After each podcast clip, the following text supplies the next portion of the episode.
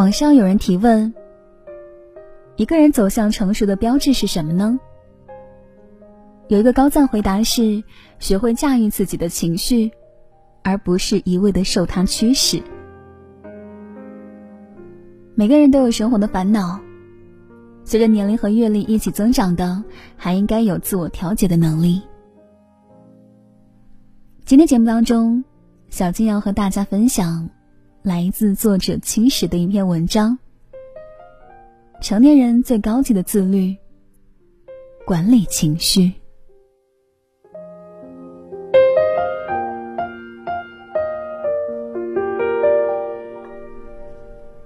知乎上有这样一个问题：你认为最重要的能力是什么？几乎所有的答案里，不约而同的都会提到一条：控制情绪的能力。情绪和我们如影随形，懂得控制情绪的人，实际上已经成功了一半儿。真正有本事的人，不会做情绪的奴隶，而是做情绪的主人。遇事不急不躁，沉稳应对；做事踏实可靠，言行一致。这样的人才是生活的高手。心理学当中有一个名词叫做“野马效应”。非洲草原上有一种吸血的蝙蝠，它们专门吸野马的血，而野马无法摆脱它们，从而造成了许多野马。被折磨致死，但其实蝙蝠吸的血远远不足以让野马死亡。野马真正的死亡原因是蝙蝠吸血时它们本身的过度反应，它们的暴怒和狂奔导致了它们的死亡。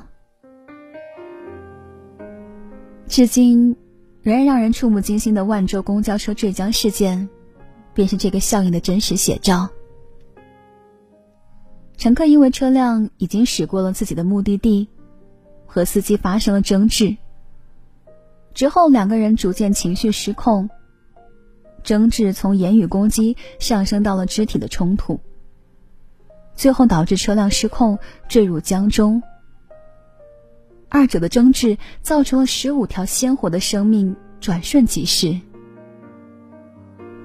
坐过站。这件事情本身绝无可能造成如此严重的后果，造成这样的结局，正是乘客和司机在争执过程当中情绪的失控，双方没有控制好自己的情绪，让一个再平常不过的故事就此变成了事故。亚里士多德一贯认为，人是理性的动物，人性伟大的地方在于克制。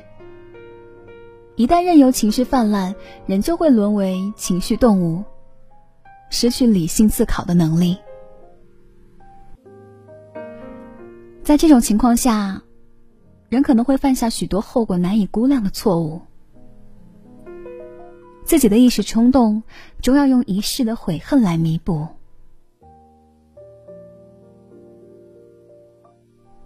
所有的坏情绪，最后买单的。都是自己。有一个关于国学大师季羡林的趣事。季羡林先生和臧克家一同在饭店吃饭，一个小男孩在旁边玩耍，不小心摔倒了。季羡林便扶他起来，但孩子的母亲却认为是他推倒了自己的孩子，便开始恶语相加。但是。季羡林却不争辩，不恼怒，由孩子的母亲发泄情绪，直到周围的人再也看不下去，开始帮季羡林说话，事情才得以解决。之后，臧克家询问他为何不争辩，季羡林只是笑着回答说：“大家有目共睹的事情，何必争辩，扰了自己的心情呢？”一代国学大师的风度，自此跃然于纸上。怒不过夺，喜不过语，告诉我们不应该被情绪影响了自己的判断。不以物喜，不以己悲，告诉我们情绪稳定是一种自我价值的实现。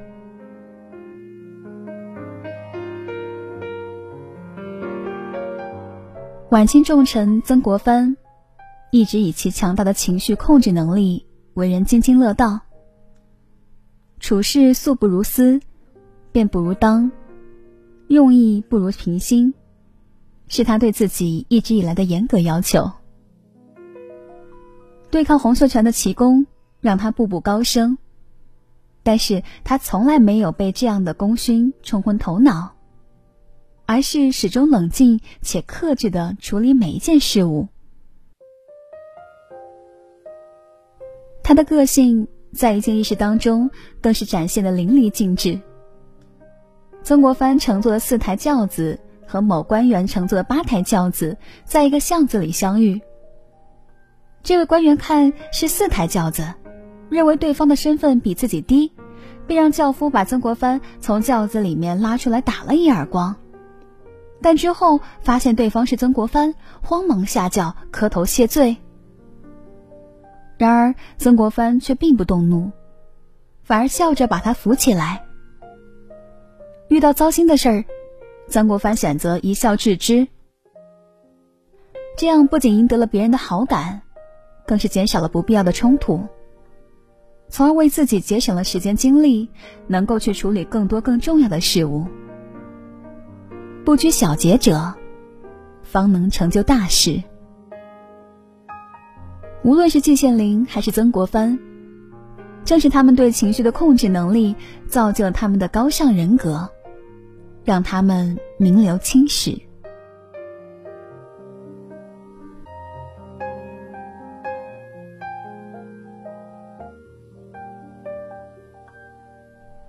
正确认识情绪，是实现情绪控制的第一步。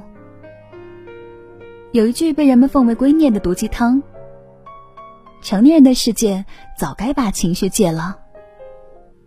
这是一种情绪过度的污名化，视情绪为洪水猛兽，试图强行的用理智去压抑我们本能的情绪。表面上，这会让我们成为一名不动声色的成年人，但实际上不过是插一根致命稻草的骆驼而已。网上最近有一个很流行的词汇，叫做“情绪自由”。它的内涵在于不应该做情绪的奴隶，而应该做情绪的主人。而掌握情绪，从来不是压抑情绪。在《奇葩说》里，詹青云的观点更是一针见血。最重要的情绪管理，是你要相信，没有任何一种情绪不应该。赌不如输，我们应当认识到，有情绪是一件再正常不过的事情。就像蔡康永所说：“承认自己是一个有情绪的人，也承认别人是有情绪的人。”我们需要做到的是，我们与正常情绪和解。我们要避免的是，我们被极端情绪控制。如果你也很难和自己的极端情绪相处，那我建议你了解一下以下几个方法：一、十二秒原则。我们在气头上的时候，这样的愤怒往往只能维持十二秒。熬过这十二秒，情绪就能够得到缓解。在每次冲动的时候，有意识的提醒自己默数十二秒，这样可以有效的帮助我们减少因为一时冲动带来的错误。二。情绪二八定律。任何一次发怒，百分之八十都是基于平时的积累，只有百分之二十才是事情的本身。因此，我们要在平时就注意合理的发泄。在工作、学习、生活当中遇到不如意的事情，要及时的和身边的人沟通，也可以定期的静下心来冥想，或者出门散散心。没有那百分之八十的积累，就不会有那百分之二十引起的怒火。三，换位思考。法国木兰兄弟公司的经理人约翰，他的女儿十分叛逆，让他伤透了脑筋。有一天，他亲眼目睹了自己的女儿和一名男生接吻，他气得暴跳如雷。他的妻子劝他站在女儿的角度思考女儿的感受，于是他决定先冷静下来，和女儿交流一下。之后才发现，女儿是为了引起他的注意，才做出了那样的举动。我们试想一下，如果约翰没有换位思考，去和女儿交流，他的怒火必将伤害到女儿，或许会造成不可挽回的后果。在生活当中，我们也会遇到类似的情况，在这种时刻，换位思考显得十分重要。我们可以像约翰一样，及时的和对方交流感受，也可以让自己先冷静下来，思考对方为什么会这样做。当明白了对方的感受之后，自己的情绪也就消散了。美国著名心理学家安东尼·罗宾斯说过。成功的秘诀就在于懂得怎样控制痛苦和快乐这股力量，而不为这股力量所反制。当我们实现了情绪自由，再看一看这个世界，就会发现生活没有那么多的消极情绪，也没有那么多让我们冲动的事情。管理情绪带来的不仅仅是平和的心境。而是面对生活的积极态度，重新看待自己和世界的视角。愿我们都能成为自己情绪的主人，获得真正的快乐。推开世界的门，你是站在门外怕迟到的人。捧着一颗不懂计较的认真，吻过你的眼睛，这无畏的青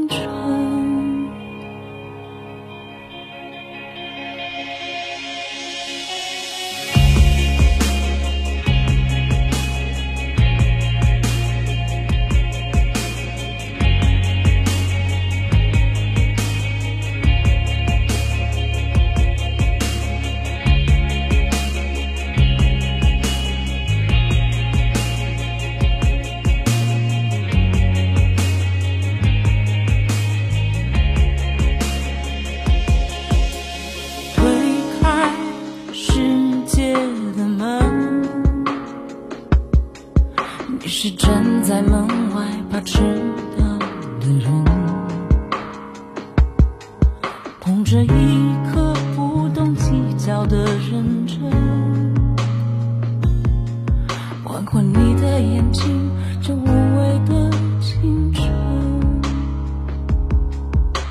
左手的你呀，右手的你呀，只记得花衣衫，世界本该是你。醒来的模样，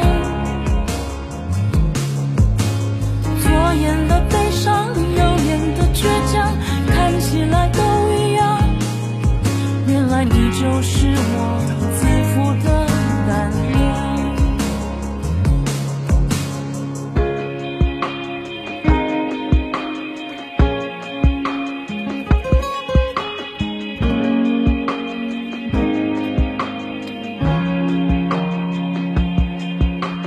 推开世界的门你是站在门外最孤捧着一颗不懂计较的认真。路过你的时候，时间多残忍。左手的你呀，右手的你呀，只记得花衣衫。世界本该是